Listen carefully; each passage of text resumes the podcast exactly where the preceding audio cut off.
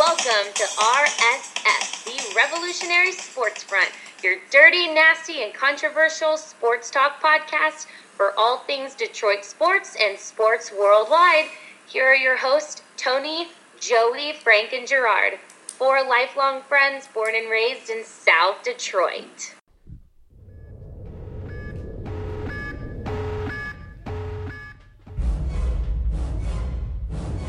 My God, is basketball that bad and lack parity so much? Brady's also a Marshawn Lynch running play away from only having three. Period, not an exclamation point. Five, four, three, two, one, go. What's happening, guys? Episode 43 of the Revolutionary Sports Front, RSF. And it has been a while, but that's okay. Um, that's been the story of the last few episodes. We don't have time to get into it. Um, but here we are, and that's what is important. Tony Preston to my left, Jerry Preston to my right, and Joey Krozik, who usually vis- visits us satellite, is MIA. But being the stand up guy that he is, the captain in the Corps, I'm sure that he is doing something very important, um, something very diligent, and he'll be joining us shortly, we hope. But if not, then we'll see him for episode 44 Ah, say it without him.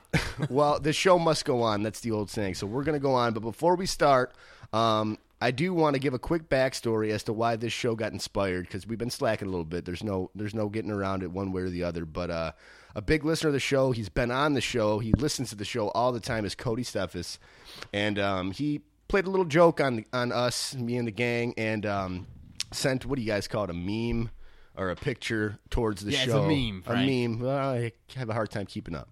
And so they uh, he sends this Screw millennials. he sends this meme to us of a of a skeleton in, a casket of, of a corpse basically in you know being like ha ha when's the last when's the next time you guys are going to put out a show lighting a fire under our butts and um, here we are to do the show also um, within the last two weeks or so um, we've had some social events and i've had a chance to, to speak with some people um, one who was possibly going to be here today, but um, things got mixed up, is Leanna Stockard, who's an avid golf fan and sports in general.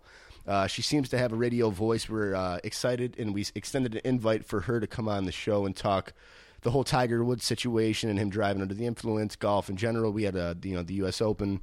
She loves Rory. Um, so she's more than welcome in the near future to come on. Um, we're sorry it couldn't be today, but Leanna, you're more than welcome to come soon. Shout out. And then also, um, we had a wedding, and I bumped into an old friend and uh, Cody McGow, also a follower of the show. He is a jujitsu practitioner and MMA um, amateur fighter. And um, we always love to talk MMA, mixed martial arts. We're going to talk some fighting today. There's a tease. And um, he was so excited to uh, to have the opportunity to come on the show in the near future and talk some talk some fighting and, and just riff about basically whatever. So that's to come. But today we had to get out a show based on Cody's uh, provoke. And uh, so here we go. Also, Uh, before go we ahead. get into the show list, I'd like to just What's get- happening, Gerard? I, I'd like to say congrats to Tom and Sarah. That's the wedding we were at. All three of us were there. Joey was not. Um, beautiful service. Uh, wish the best. Well, we haven't heard from Tom on the show in a while, so I mean, we'll give him a little credit, but let's not. Give I mean, him they too still much. had us at the wedding. We stood up. Okay, well, It was a nice watch. You two did. I was just in the crowd hanging out. all right, having a love get good you, to Tom. though, because we're Okay. up, we're up against it today. We're up against it today. Papa's Um, hitting the links. So it's been a minute, but and even in the pre-show talk, um, we had to kind of just be like, "Whoa, you know, what did happen in, in the uh, latest in sports?" And so you can't get around the two finals that that we just had here in, at the beginning and middle of June. So we'll start with the NHL, then we'll go to the NBA. Okay, so we had a, a hell of a battle with the Predators and the Penguins. Um, it's going to be a nice topic here because I think all three of us have different opinions as to, oh, and we all know how it ended with the Pittsburgh getting their hand raised, but um, as to how it went down and what could have been.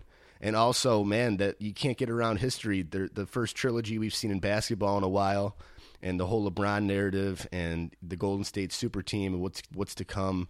Um, as far as the you know the next couple years are very important uh, in in this whole legacy and legends era as far as LeBron and Steph and Curry and the Golden State Warriors and all that. But we'll start with the NHL. Like I said, the Penguins won. Um, whoever'd like to start, we can kind of just go go Uh, however you like want to take it. later on, so I can contradict your guys' ridiculously dumb points. But since I predicted this final exactly correct, I think I should go first. I think That's a double negative, but just go ahead then. exactly correct. It's a double positive. It's still positive, Frank. But we'll get your sign changed down sometime. Um, Shoddy second. Uh, yeah, so yeah, I picked it 4 2. I think the Penguins are what the Wings were in the 90s. They're the modern day version of that. You know, they got some hitters out there, they got a good young goalie. And I mean, the refs obviously helped them out. There's no question about that. But at, Crosby's the best hockey player in the world right now. And as I, I don't really have much to say. They dominated the series, basically. They got dominated a couple times, but didn't they win the game two like 6 nothing or something like that? Yeah, they did. There was, we've actually seen a lot of blowouts uh, throughout the entire playoffs, but it was interesting. And uh, are you?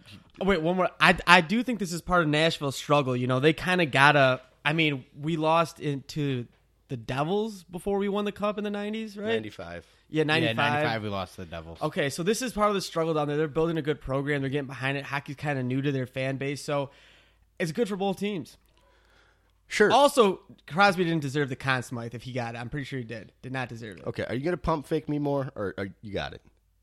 I love. I'm you. good. I love you. Thank you. So okay, so first of all, congrats to you. You were right, and boy was I wrong. I, I picked the I picked the Predators to win. Um, I stated my reasons. Just a, a short recap is because of their electricity, their home arena. Um, I thought that what they had possessed in, in years past, um, in hunger, they lacked in talent. And this this year, this time around, I thought they had. Uh, I I thought they had the hunger and the talent, and I, I still I still do. Um, and we just got word, by the way, that Joe's going to be joining us soon. So let me let me finish my point. So um, it's his fault for being late. So uh, Hey, as punishment, he doesn't get to talk NHL playoffs.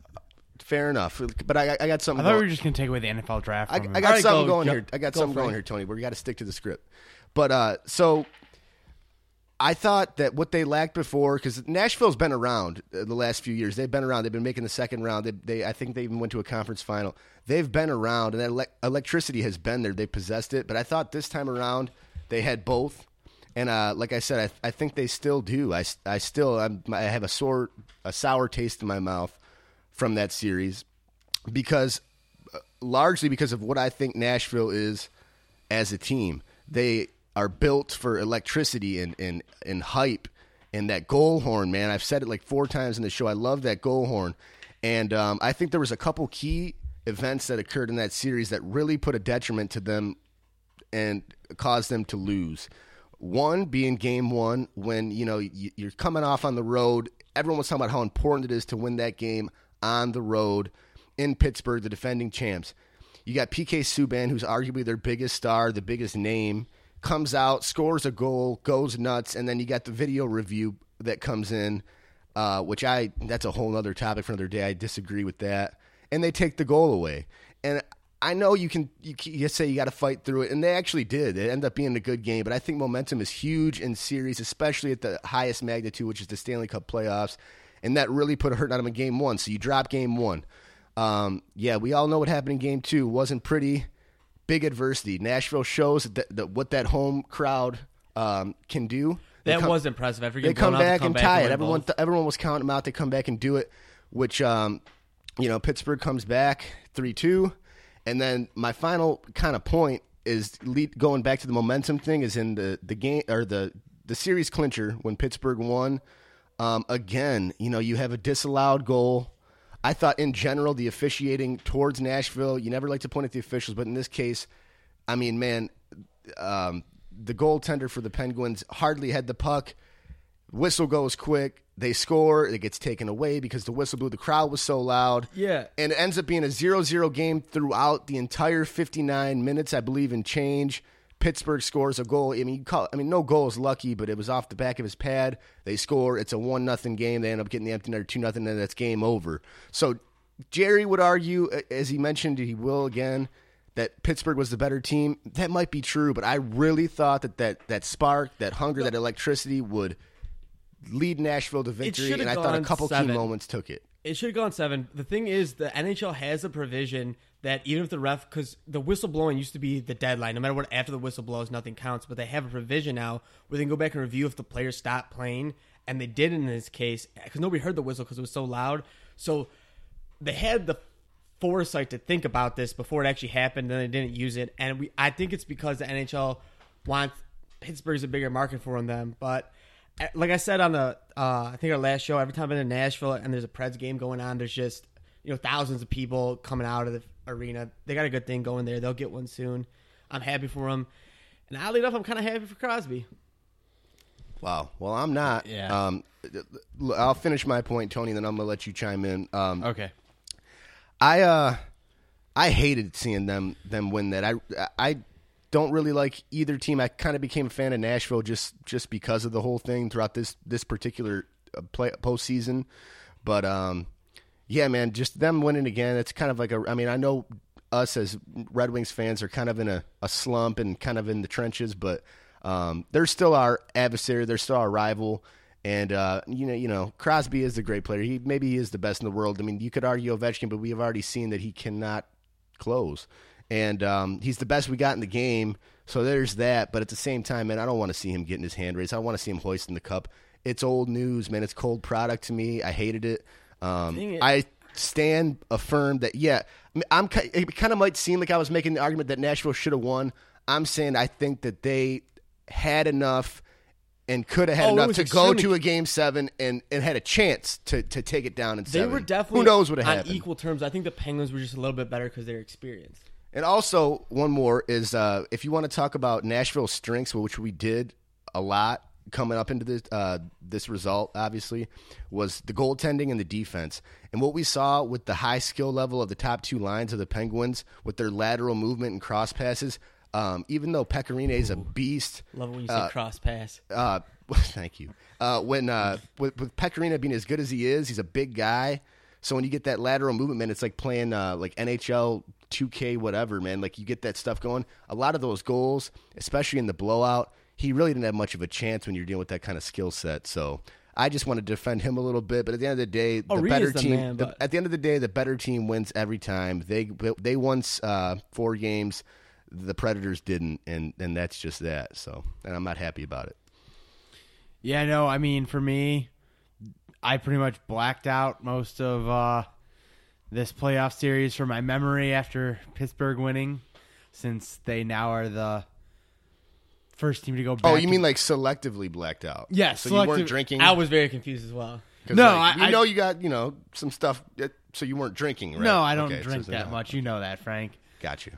No, I selectively blacked it out since they are the first team to go back to back since our beloved Detroit Red Wings, Yes, sir. and that makes another Red Wings milestone that died this year. Yeah, we'll kill all those milestones. It's what's holding us back. Not Red Wings time though. Yeah, let's and- leave the Red Wings out of this. We're talking. But yeah, no, I, I mean definitely like some of the things that stuck with me were definitely the blown call in game one, the blown call in game six, and with the one in game six, that one was like they made the provision in the rule because there were so many times where the ref would lose sight of the puck because it would hit the goaltender and go through his pad. Especially now that they have the smaller pads, but they still wear these big bulky jerseys, and would like hit the jersey they lose sight of it, and it would have gone through the jersey and be behind him where the ref couldn't see it, which is what happened in the situation, and that's why they made a rule for it, and then they basically ignore that rule. I, I do get what that's totally. I mean, I get it, but the fact of the matter is, it's a 60 minute hockey game, and they still didn't score another goal. No, no, no. you know? That's what I'm saying. But what, Jerry, it was a tight game, and to Tony's point, they did make that rule. Hold, hear me out real quick. They did make that rule, but that was a flat out. That was a bad call. And without the No, refs, right. without the refs, we'd have anarchy in football, and, and we have to have refs, and that's just how it works. But with that was a bad call. He think the missed it. He missed the it. The series should have gone seven. If Nashville gets that goal and missed they it. call it correctly, it definitely goes seven. What I'm saying is the counterpoint to that argument, and it's always the case, is like, so you got screwed once. Leave it on the know? field. Leave it on the ice. Yeah, I I get that. And I think it was actually Mr. Wakeham who said it, but like it was after Trenton might have gotten jabbed by the refs in like hockey or something when I still cared about Trenton hockey. And he was like, "You can't leave it up to the refs." He was the first person to ever say that to me. And that's you can't. You can't. You have to play so well. The refs can't affect it. Yeah, I mean that's the thing is like in sports, you you know you say you can't leave it to to the refs. You can't leave it in the hands of the judges when it comes to fighting. But dude, I, all right, listen, guys. I, I get all that stuff, and like I, I get you said Wakeham said that in real life, but a lot of that stuff is just what you see in the movies, man. Like I, my coach told me uh, growing up as a hockey player, it's never the goalie's fault, and that's a cliche. It's like yo, you got to play defense. It's never the goalie's fault. Well, dude. If you, a guy goes down and the goalie falls on his ass, it is the goalie's fault. Like that's just that's how it is. Yeah, no. And I get their 60 minutes and all that stuff, but um, momentum is a real thing, especially at the highest level. And I think momentum got shattered a little bit due to some part officiating and other parts just lack of talent. Yeah, and the fact of the matter is, Tim Donaghy, I was reading about all he did to influence lines of sports betting and stuff like that. The referees can control the game regardless of what the players are doing. So to say like the referees play so well, that's more of a cliche. I like using it so people try hard. You use but Tim. really, go ahead. I mean, the referees can determine the outcome. You use a fraud and Tim Donaghy, and I see where you're going with the point, but I think the refs in this series, I'm not I- blaming them as, He's a as fraud criminals. in terms of what he said since then. But if you look at the numbers no, no, he he's, did, he made he makes points they can influence the game. What I'm saying to you is that I think that these refs in this series, I'm not saying I'm not casting an aspersion on them, saying that they were bad or no, neither. I, am think, I I'm don't think it was giving- their I was giving I'm just evidence you what that the happened. referees can control the outcome of a game. I think it was regardless of what the player do. Everyone gets in a rear end or something like that. I'm not saying these refs are bought off. I'm saying that that cliche that I use is actually I don't necessarily believe in. It's just a good cliche to use. Okay, I stay. I, I when it comes to, especially when I'm bitter about a team losing, I I just try to stay away No, from those cliches. Nashville got fucked. There's no way around that. Okay. All right, we're gonna Don't take get blown out a 6 quick break. All right, are we gonna get? Like, how are we gonna do this? We want to get Joe involved. Yeah, I was gonna say we'll Yeah, take a I quick mean, break and we'll it's bring the internet Joe in. stuff, so you can just say Joe's gonna be back. It's gonna be two seconds for these people go. It would have. It would have worked. Keep but- it rolling. Well, what do you pop him on? Let's go. We got Joe in the mix, right? No, we don't have him yet. Give me just a second. Okay. So let me know. Okay. So there was a little hiccup there, but as the old saying goes, and Joe knows this um, better than any of us, no man gets left behind. So 16 and a half minutes into the show, Joe was very busy, but he has decided to join us. And now we're the I four- don't agree with that saying. I wanted to leave Joe behind. Jerry wanted to leave Joe behind and just ignore the text, but um, I said we should bring him on. So, Joe, I'd like to welcome you and kind of brief you uh, on what we're doing here. I'm We're the um, one that brought him on. You guys are just both gonna leave him behind. All right, uh, sh- all, all right, right, We all gotta right. keep it moving. Joe, So- we're going over the NHL. we're going. Listen, man, Jerry, we're not going to rush the show. We know you got a tea time, Miss. So okay, we uh we're talking the NHL, dude, and um it seems like it was a lot longer ago, but we all just kind of went around the room and we kind of talked about officiating. We talked about the predictions, whether we were right or wrong. I was wrong. Um, I believe you were too, um, but it doesn't mean you were wrong necessarily. We all know who won. But um, why don't you just go ahead in general and just kind of give us your your um, stance on what all went down and what could have been on uh, in between Pittsburgh and Nashville. Well, uh, I mean, the biggest thing is, you know, what, what Nashville had going for them, what they're supposed to have going for them was the best goalie, uh, not not not in the league. You know, I think Carey Price a little bit better, but um, they're supposed to have the best goalie situation uh, in the last three rounds of the playoffs here, and their defense was also very very good. So you combine the two, and it, it should be a very hard team to score on, or at least you know be able to hold the Penguins' offense at bay while their offense does the best they can. They're missing Ryan Johansen and, and uh, Kevin Fiala up front, so that that didn't help him out too much. So. I know. Among all that, um, So are you saying he didn't live up to par, or was there something? Because I had just made the point. I didn't mean to cut you off. I'm gonna let you have all the time you need, man. I was just kidding about you being late. I love you, but um, I had made the point to the guys um, that even though that we we mentioned Nashville's strengths coming into the, um, I'm I'm gonna I'm not gonna repeat it all. I'm just saying we mentioned Nashville's strengths coming in. One being defense and the other being goaltending, and uh, I had mentioned that with uh, Pittsburgh's high skill set, a lot of that lateral movement and cross ice passing, a lot of those goals, especially in the blowout game, he didn't have a chance. I'd already said that once in the show. I just wanted to hear what you think about that because some might say Pekka Rinne dropped the ball and was didn't live up to the hype and was a scrub and kind of fell off the map. I would say that a lot of it wasn't quite his fault and he was a little bit overpowered at some points and we didn't expect that. So go ahead. So I, I go back to game one, man, with a you know the, the Guentzel goal there when they, they, they tied it up three to three. You know, and I thought the Predators played a much better game than Pittsburgh in game one. They held them without a shot for like 40 minutes.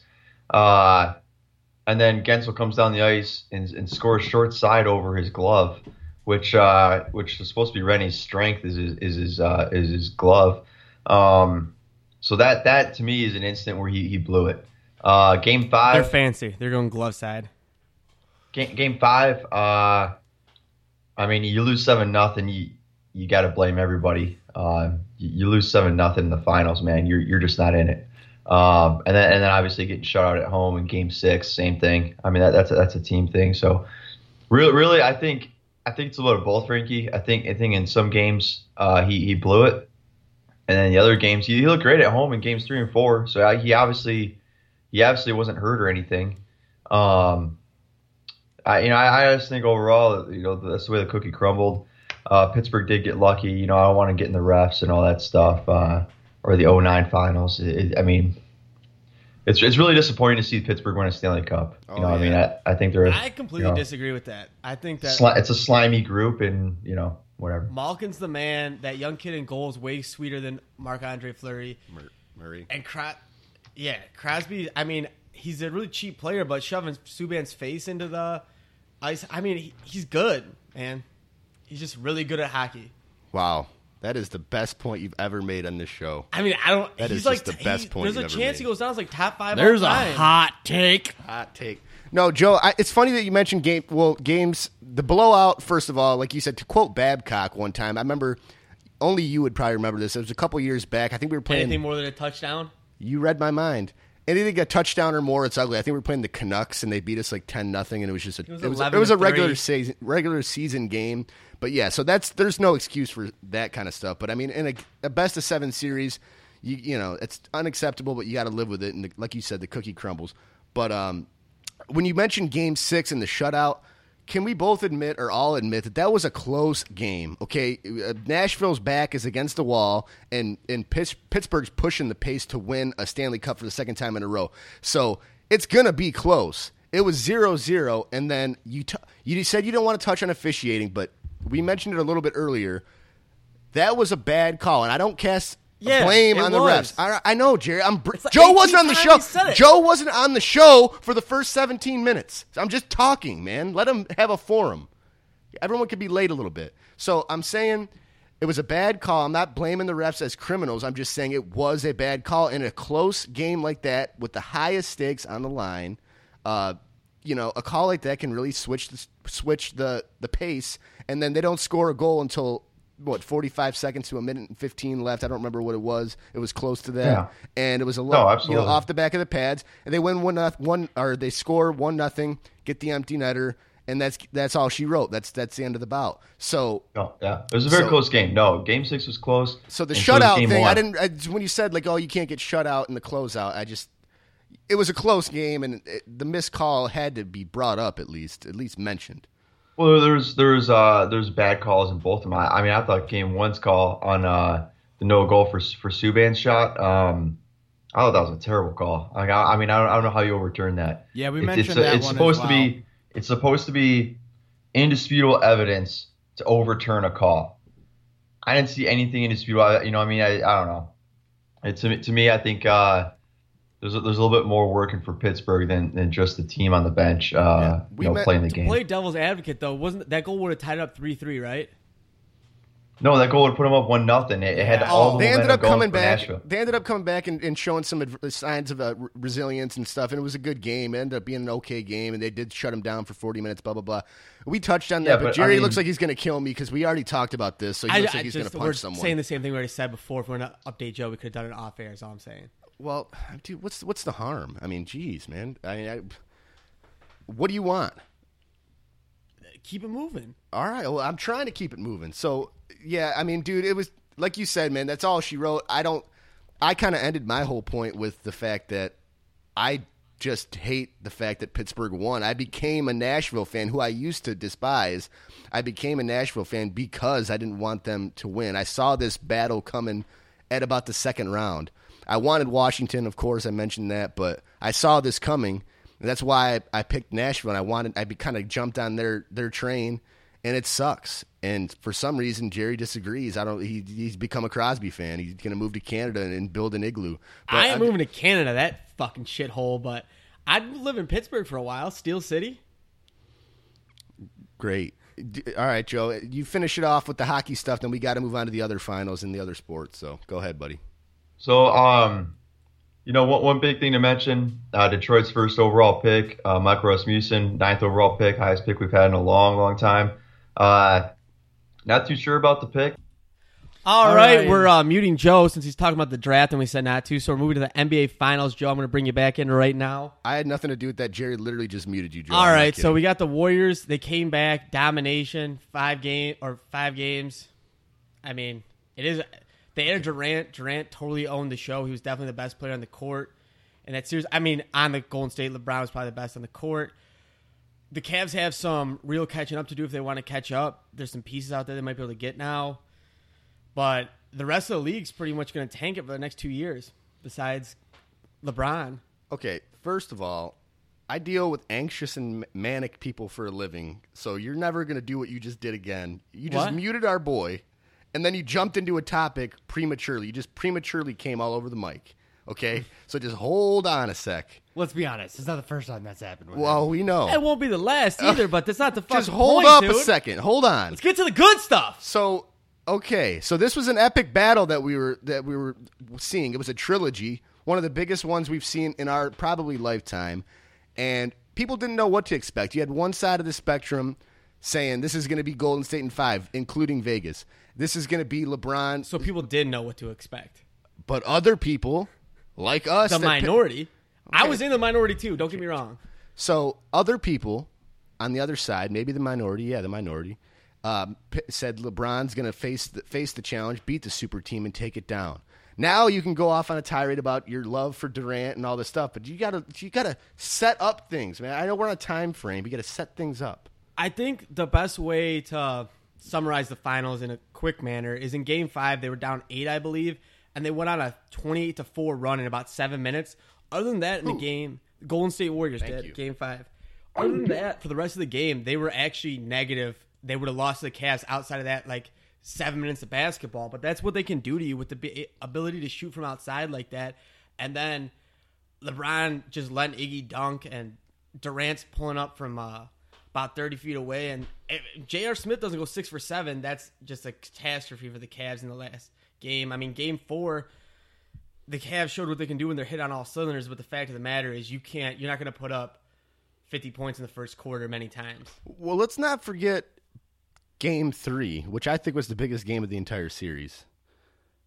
Oh yeah, the Cavs turned in the Warriors from Game Seven. They didn't score a point last I, three minutes. that was the game that you were down here trying to sleep for work, and I was wa- I fully engaged in watching, and that was the one where it the the Cavs were up the entire game.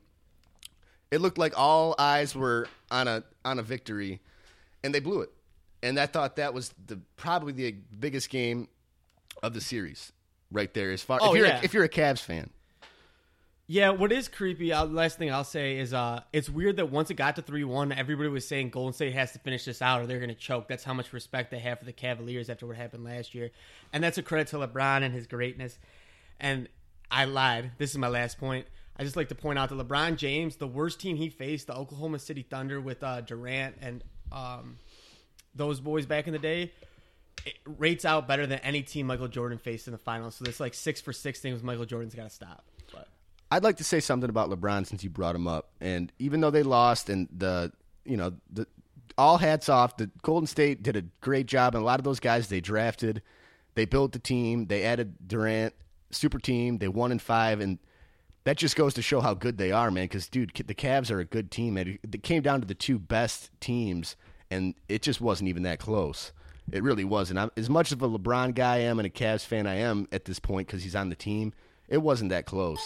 And um, so the point I'm making is LeBron, you know, he got a lot of flack for his interviews afterwards saying I, this, and me. But dude, he said that stuff like I have nothing to regret. I played good, and he did, man. The numbers show it. He played his ass off. He Average left it all out there. triple-double. Aver- first time ever, right, or something like that, or Yeah, record NBA Finals. And uh, but he also when people gave him shit for saying that, but he also repped his team, man. He he shouted yeah, out to J.R. he also made fun of when they're talking about Westbrook being MVP. He was like, "Yeah, I don't care about stats. I just care about winning." And then in losing, said, "I average triple double. What else can I do?" Which is true. It's not his fault they lost. I'm just saying, LeBron, you can blame him for whining for calls or flopping, but you can't really um, knock him for being a role model and a team player and putting it all on the, on the court and doing his best for his team and trying to win every single time, every minute, every game. He'd be out there for fo- every single minute if he could, if his body would let him. And he lost this time, so he's what now three for six, right? He's three of eight. Three of eight. So he's been to the finals. He's been to eight straight finals, or he's been to seven straight finals, and he lost that one. Yeah, wait, three for eight? That doesn't Yeah, sound right. One three out of the eight he's gone to.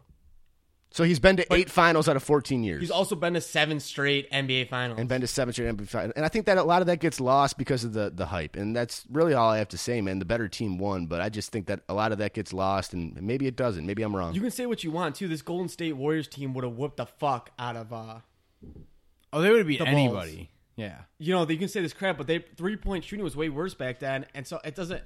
This is no tarnish on. If LeBron had won this, nobody could question him being the best player in the world, ever. oh no, not even close. no, I'm not Not- talking about current. yeah. I'm saying best basketball player No, ever. would've no, had not LeBron. even close. If LeBron would say they would have been down three one, this is hypothetical. It didn't happen. It, it won't. But if he would have came back from three one again against this team, yeah, of course, of course he would have been. Yeah, You'd have been crazy this to not just think so. they're too good. They're, too very good. Joe, did you tune in or Joe left the show. Joe left the show Yeah. because because Jerry muted him? Yeah. Wow, so there's drama amongst the group. I don't know, Did he really that leave- I was gonna it. try and like segue into a break to tell you guys, but yeah, Did he really leave the show? yeah, that was that beep you heard. That was pretty aggressive. Joe left the show. Okay, so Joe left the show. Doesn't Um, like the mute button. he doesn't like basketball, anyways. Um, what we'll do is we'll wrap this up. We will give him one more chance. Uh, he maybe he, it sounds like he woke up on the wrong side of the bed this morning. So we'll uh, we'll we'll wrap this up. Get a short commercial break. Um, you know, sponsored by Mark's Welding, and um, then we'll uh, we'll see if he wants to hop back on for the the McGregor Mayweather stuff. But do you guys? I mean, like I said, man, the better team won. You, Jerry, you kind of put it the best on this topic. But I mean, the thing is, what else is there to say? I mean, Besides games three, even game two didn't get ugly until uh, late in the second half. It still was an entertaining finals. They were trying, but the Cavs. The fact of the matter is, they couldn't play their best four players at the same time because they were too much. Golden like- State was too much for them. When Golden State goes to that small lineup and they have put uh, Andre Iguodala in there, and then Durant is like technically the four and Draymond's the five, but you have so you still have a seven footer to get rebounds. It's just you can't run. There's if you have a missed basket, even off a made basket. I remember when uh, the Cavaliers made a three and immediately they just lobbed it down there, and Durant was already gone. They're just so fast, you just can't keep up with them. Yeah. Well, the one thing that annoyed that I wanted to say was that annoyed me about like just mainly the sports media in this final was they're sitting there going, "Well, how's LeBron supposed to do it?" Like after he loses, they're like, "Well, how is LeBron supposed to do it all by himself? He needs a team around him." Golden State has four superstars. They're forgetting that it's like, "Oh yeah, LeBron basically handpicked his teammates. He has Kevin Love. He has Kyrie Irving. He has help. He's not just out there. It didn't alone help like, that Tristan Thompson played like a total schoolgirl. Oh yeah, it's because there's rumors that Kyrie's banging Chloe, bro. Well, I mean, it's That's- one of those things where it's that's like, yeah, he's got a team around him that he handpicked, and a lot of them didn't play up to the level they played at during the regular season. That's on them. That doesn't mean he doesn't have help.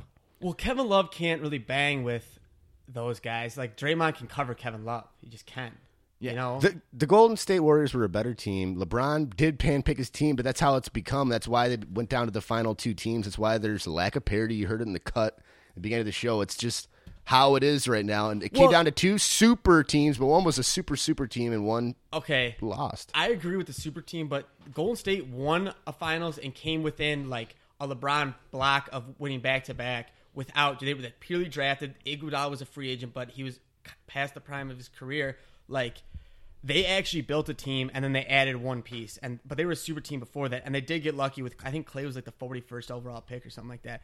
But at the end of the day, like the Cavs are just going to add somebody, but I think it speaks to LeBron, LeBron's greatness that they have to make these super teams. Like Boston made a super team so they could get one, and then LeBron saw that he needed that, so he went and did it. But now when he went back to Cleveland, and Kevin Love is- really doesn't help out that much. Like that's a real basketball team, but to beat them, you have to have four All Stars.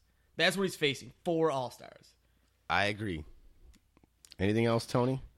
Nope. That's okay, so all. what, I think we can what- take a no. quick What we're gonna here. do? Yeah, this is what we're gonna do. We're gonna take a quick break. We got a little bit of drama for the. I think well, I've I've dropped the mic a few times on you guys, but that was back in our early days. take a quick break. I'm going to give you guys a tease. Uh, everyone's talking about the fight on August 27th. McGregor versus Mayweather. August 26th. 26th. Uh, August 26th. McGregor versus Mayweather. Um, a lot to talk about. We're going to take a quick break, see if we can get Joe back because no one likes to see someone A, get muted or B, leave the show. So we'll take a quick break and uh, we'll be right back, RSF. What's happening, guys? RSF. So we have lost Joe. Um, we started the Just show for this episode. just for this episode. Uh, nothing dramatic. Uh, we started the show without him due to some complications. We don't know what those were yet. I'm sure they were justified. Um, he came on. Uh, Jerry, he admits he made a little bit of a mistake. He should not have muted him. I don't think it was a mistake. I think it was funny. Okay, well, Jer- we had a look. Jerry muted Joe. Oh, here's what happened. Just to sum it up, you heard what happened, but Jerry muted Joe when he brought up the NHL draft. Joe, in fairness, was not here during the pre-show meeting when we said we were not going to talk about the Red Wings or their draft today because there just wasn't enough time. Joe didn't hear that. Jerry muted him, and Joe took very like we thought it was a joke at Oh, first, pissed. but he took offense to it, and we have lost Joe for the day. He has made it very clear he will not be coming back for episode 43. So we will finish the show, we will carry the ratings, and we must talk about the fight that everyone else is talking about, which is Conor McGregor versus Floyd Mayweather on August 26th in a boxing match. Now, this is something that we've talked about before in speculation, but now speculation has become a reality. Everyone's talking about it. Everybody's got to take. Jerry's doing exactly what I told him not to, and um, we got to talk about this fight. Tony, I think it's only right. You've kind of been light on the show so far. You're doing it too, and um, we got to talk about the fight. And I'll give it to you because you are the, you know, whatever of the. It's supposed to be MMA, but I guess we can call it boxing with you too. The, the Combat sports. yeah, the the house resident of combat sports. So go. Yeah, so I mean, First of it- all, t- who do you think's going to win? uh, Floyd. Okay, go ahead. Clearly, that's. I mean, that's what I was going to get to. I mean, this is McGregor, an MMA fighter, fighting Floyd, who's one of the best boxers of all time, in a boxing match. I doubt we're going to see McGregor land more than ten punches in this fight. But here's the only chance McGregor has is his power, and one of those ten punches rocks Mayweather and knocks him out. That's that's McGregor's chance. That's why people are betting on him, is because he has a puncher's chance. Well, yeah, and it's nine to one. You got to take nine to one on anything. I mean, it's been, been bet down to four hundred. Last time I looked, it was back up to six hundred to one Yeah, or six to one. Sorry. But that's what I'm saying is I, I think he he lands maybe ten punches this fight. McGregor's or not McGregor Mayweather's known for his amazing defense, so that's where it's gonna be. You're gonna see Mayweather do a lot of shoulder rolls, get Floyd to miss him, and then hit him with that quick counter jab that he throws a lot. And he's just gonna sit there, outpoint him for twelve rounds, and win a twelve round decision. I think that Floyd was just sick of McGregor talking so much crap, and he knows he can win. And McGregor, I might go out as one of the smartest fighters in the entire world because he came to the UFC, couple knockouts, called out people, took all those belts. Then he got, actually got the belt. Like I'm talking about, took it at a press conference, but he shot the rankings real fast, knocking cats out. Picked his rematch against Diaz. Then he uh, had two belts at the same time. Hasn't fought since he got both belts, I believe. So Well, he got the lightweight belt, and then like right after he got the lightweight belt, they uh, stripped him of his featherweight title. Yeah, anyway, so okay. I think McGregor's literally just doing this for a payday. He knows Floyd's not going to do any lasting damage, and I think McGregor, he's going to be like that, you know, chick you meet in the summer and she's there and then she's gone. You know, he's going to be a little speck on the uh, fighting radar, but he just made a whole bunch of money. I think he might even be done after this. I, th- I think he knows what he's doing, and I also think that McGregor isn't afraid of May- Mayweather's punches. So he might be. I just think that he in this year and year and a half he's been training on boxing, he might be able to get it done. But I'm actually going to take McGregor to win. Okay. Well, I think there's a lot of stuff. There's so many different angles you can take on this whole thing. One, just to just to make the prediction clear for me, so I don't sound delusional. Um, you got a guy who's 49 and 0, arguably the best pound for pound boxer in the history of his sport.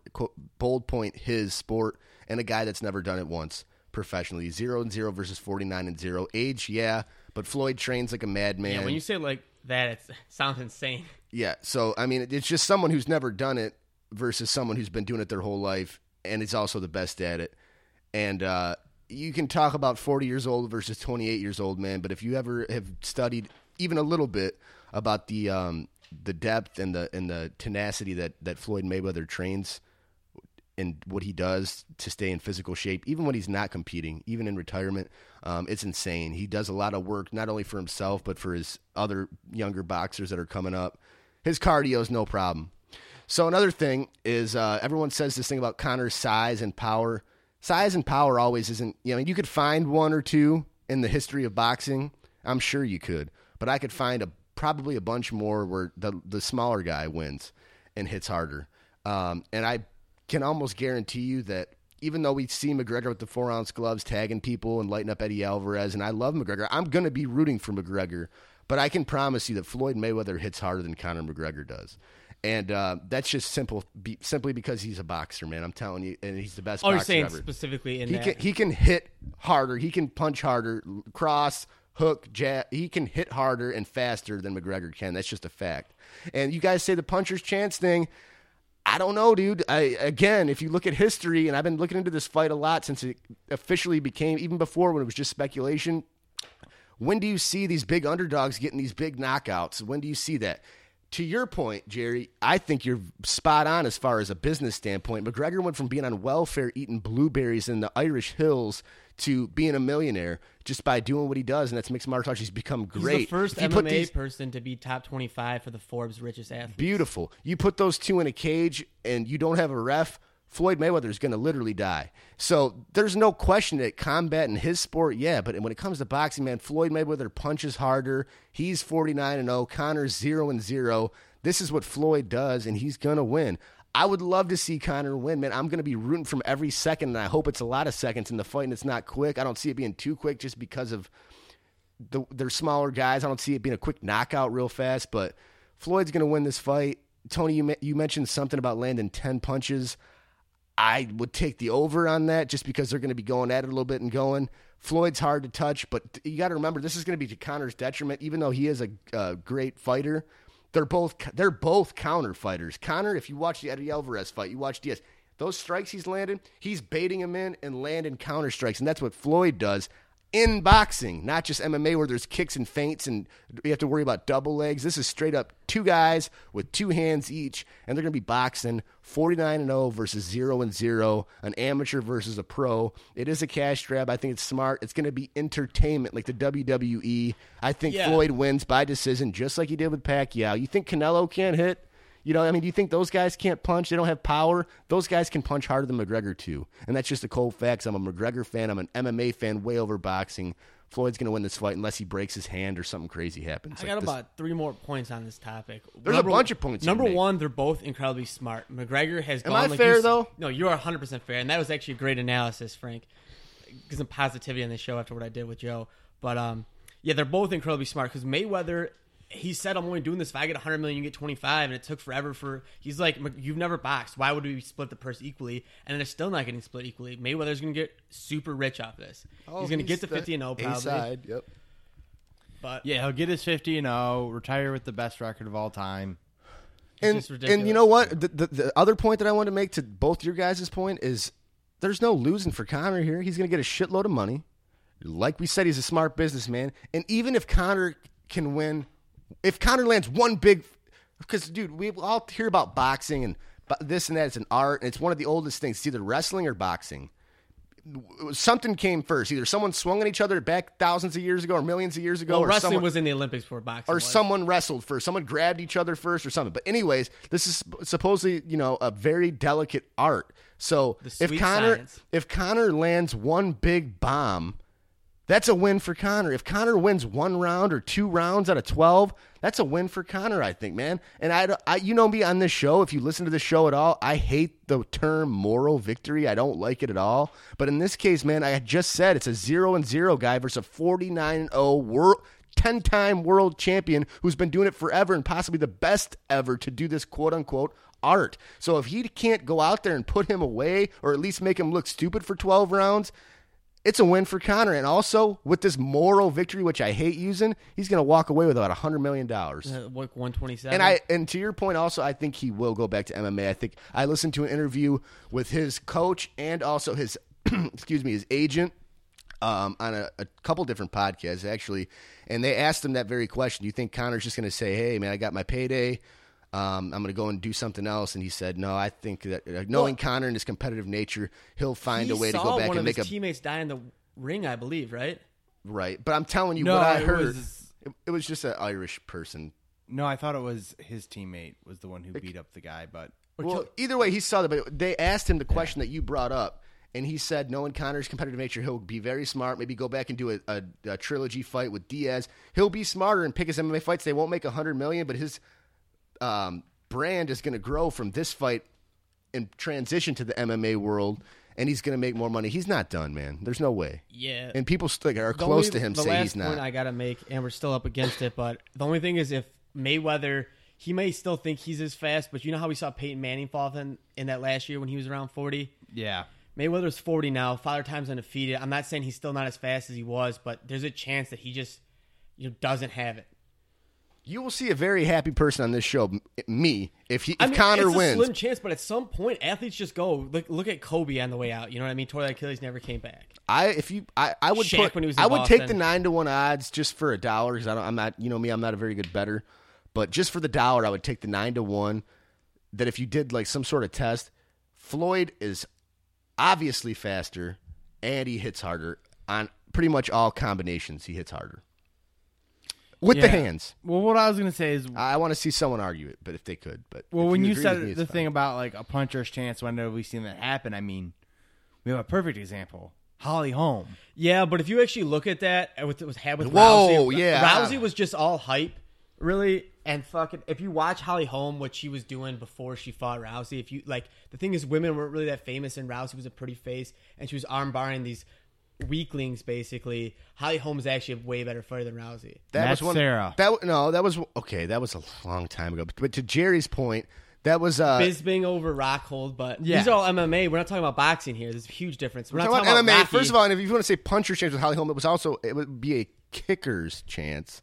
So that I'm was ju- that. I'm just I know you're just I saying. I see your point, but You're- if- I'm talking. If you want to go down, that pulled out victories. okay, but if you want to go down that road, Ronda was in a watered down division that wasn't even where nearly where it's at now, and when it finally was, she got exposed by Amanda Nunes. So that's that. You talk about Matt Serra. That one you're talking a while ago, but yes, that was that was cool. Okay, you're talking about GSP. Yeah, when he knocked out GSP. Okay. Yeah. So I, I told you when I said the point that you could probably find some, but they're not. There's not many. Like a lot of that, like I said with the stuff before, is what you see on TV or see in the movies. Man, like he's got a puncher's chance. You know, he's gonna go out there and just land one big. Dude, I, Dude. you think Floyd Mayweather's not thinking about that one? I just want it to be a good fight, and I just know my like most logical self knows that Mayweather's just gonna tune him up, and I'm gonna get have called pops me that night and start taking some like seven to one and put like fifty bucks on McGregor and lose fifty dollars. You know what I mean? well, that's that's your perspective, your prerogative. That's fine. That's that's gonna- your grown. I the last one I had out of the three, this is the last one. I think the build up to the fight is gonna be more exciting than the fight. That's what I'm saying. It's entertainment. I was just Well, that took was like the the, words out of my mouth. Pacquiao Mayweather fight was all this build up, and then it was But not. that a great wasn't fight. entertaining to me, though. No, Pe- that some people was- thought Pacquiao was going to win. This is going to be pure theater. This is going to be McGregor talking shit, but he knows how to promote a fight. We all know that. Floyd knows how to do it. The walkouts are going to be sick. The event's going to be sick. There's going to be some good fights, boxing wise, in the undercards. It's going to be a true event, and that's what the, that's what this is going to be. It's going to be an event. If Conor can land some shit, like I said, good for him. Good for the sport of MMA good for him for getting paid, man. But like like I said, barring Floyd smashing his hand in half or rolling his ankle and something crazy happening, man, there's just uh, no part of me that thinks. And, and this, I'm saying this live. This is recorded, so you can take it back. And I I take the stuff pretty seriously. Uh, I don't see any way that Conor can beat him in a boxing match, man. I just don't. Well, that's what I said too. I, mean, I know think we're all on the same page. but- Well, Jerry did pick McGregor, I think, but I I mean, I that was I'm just doing it because I want him to win. and Floyd's gonna win. Yeah. I was just trying to be controversial on here. Floyd's gonna whoop his ass.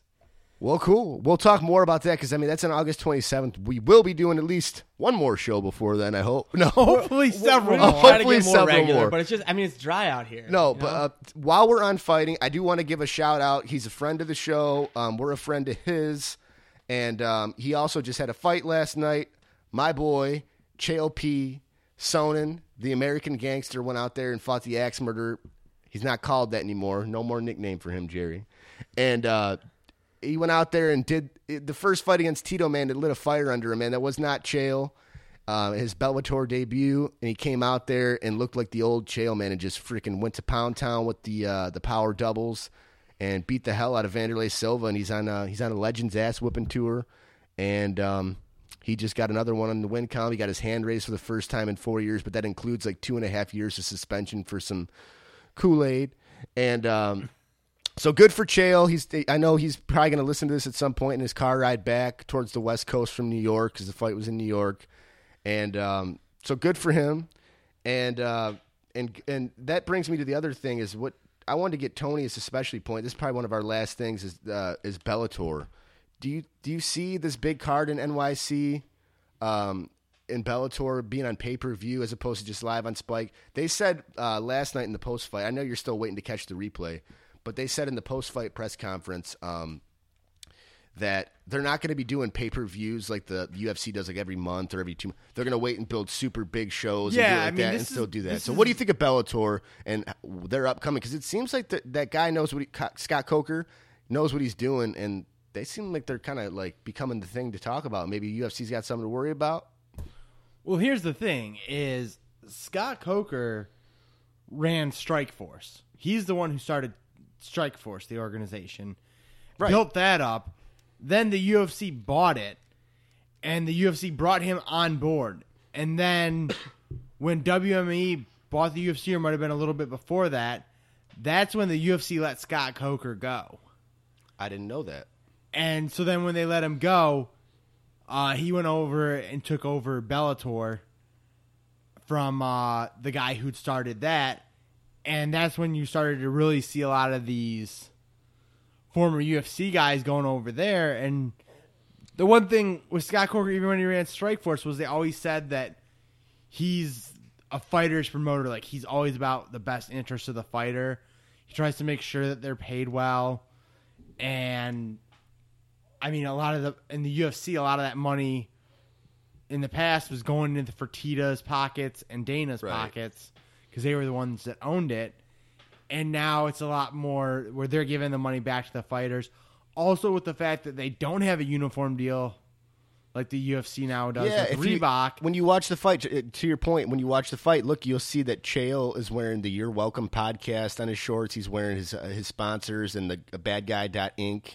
and stuff like that. So yeah, I did notice that with the, the sponsors and the shorts because remember that it used to be a thing until the yeah, Reebok we saw it all the time in UFC, and that was the thing was at the time when they signed the Reebok deal at the UFC, that's when sponsorships were starting to really kick off for a lot of these fighters, and there were fighters that were upset when they lost the Well, gosh, that was a lot of their money. Yeah, because there's guys saying, "Hey, yeah, I can fight for you for, you know, 20 grand a show, 20 grand if I win because I'm getting six figures and sponsorship money for that fight. So even if I lose, I'm getting 120 grand for one fight. So you look at four fights in a three, four fights in a year is what a guy normally fights. That's 360 to 480k that he's making just off show money and Oh no, sponsorship. no, no, and th- no. To your point, there's two things I want to say. One uh, relates to Bellator, so just hear me out. One to the Bellator thing. You're right about the part about them treating them good because if you notice in all these press conferences, all these things, no matter what fighter it is, including Chael, all the guys, they always are thanking Bellator. They're thanking Scott Coker. So there's like something there. Obviously, he's treating him good. Yeah. Second point with that sponsorship thing, I was listening to that podcast that I was telling about. I wish Jerry was here to hear this. He stepped aside, but um, when I was listening to the interview with Floyd's uh, Floyd's not Floyd Conor's manager, he is actually for this boxing bout on the 26th a free agent. So he's fielding options for sponsors. So he could in theory, this is one of the examples they used in the interview. He could in theory get sponsored by say Nike or, you know, anything and wear it on his trunks and that would sprout a tremendous even add on to his uh, payday that he's already going to be getting from the gate and stuff like that. so Conor could be coming out rocking some Nike trunks or some burger, whatever, McDonald's, Nike the way uh like Silva used to yeah, do. Silva used to do and Burger King and all that. Under stuff. Armour used to rep uh, GSP, and he's still like one of their athletes, and that's part of the reason GSP took him Yeah, so so long there's to a come lot back of money the there, and Bellator seems to have it be getting it right. So I was just well, kind of a wait and see, but they seem to be doing pretty good. And I'd like to see. I don't know if it could even be possible, but like Bellator kind of thought maybe that or lean towards the fact that maybe they could do like cross promotions. So maybe we could see some kind of like champion in Bellator versus like champion in UFC in like a sanctioned area or something like that. I don't, I don't think we'll see that. The UFC has a big thing where they don't cross promote with other organizations. Well, now They just try and buy them out. I'm not saying I'm a big Bell. I mean, the UFC still has the best guys, but I think Bellator's got something going. They got some good guys. I mean, but Jail. yeah, they got Matt Mitrione, who's pretty decent. Dude, that was sick. Too. Rory MacDonald's probably the biggest one. Yeah, name that yep. they got. Yep. Yeah, so that that's more to come. That's just kind of a light note to end it. Yeah. Guys, we're sorry about the drama. Jerry has stepped away, not in anger, but he just had something to do. He's got a golf tee time. We had some drama. Joe left the show. Uh, episode 43, about halfway through, he left the show. But he will be back. We're going to talk to him, and it was just a simple thing. I think he's just a little testy today. But he will be back, and we, we apologize for that. Once again, I want to um, just extend the invite to, to Leanna and Cody. McGow for uh, future shows involving golf and uh, fighting.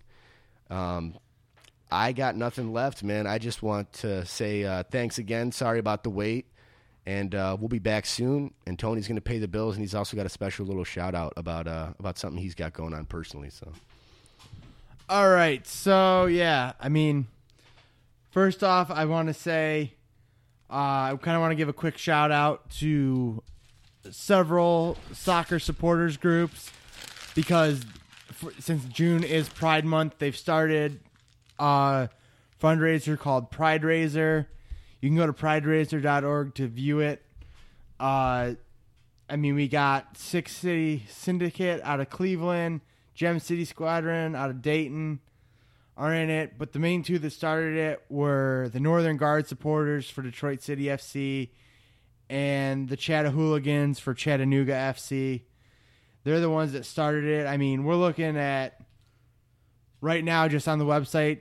We got a pledge level of three hundred twenty-three dollars per goal for the home games in the month of June which uh, Detroit just added a couple more goals on Friday night with their win over Kalamazoo, which puts them at five straight league wins and seven straight wins overall.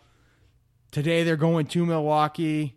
Then Tuesday they're home against Indiana. Friday they're home against the Michigan Stars. I mean, it's four games in eight days. It's going to be a tough stretch for those guys, but if they can win them all, they're going to be looking in great shape for making the playoffs this year. So, good luck to Detroit City. I'll see you guys on Tuesday. Wish I could be there today in Milwaukee, but I'll be there in spirit since I can't be there physically since I had other commitments today. But yep, that was all I just wanted to say. I mean, you can go to prideraiser.org. Also, they have the organizers so listed on the website with their Twitter handle so you can if you can got a Twitter, you can go on Twitter and find the organizers for the campaigns and donate to your local campaign. But that's all we got there. You can find us on Facebook.com at Facebook.com slash Revolutionary Sports Front. We're on Twitter at Twitter.com slash RSF Podcast. We have an Instagram, even though we very rarely use it anymore. The website's revolutionarysportsfront.com. The show's available for download and subscription on iTunes and Stitcher. And that's about all I got. Other than you can email the show directly at revolutionarysportsfront at gmail.com. Thanks for being a part of the Sports Revolution.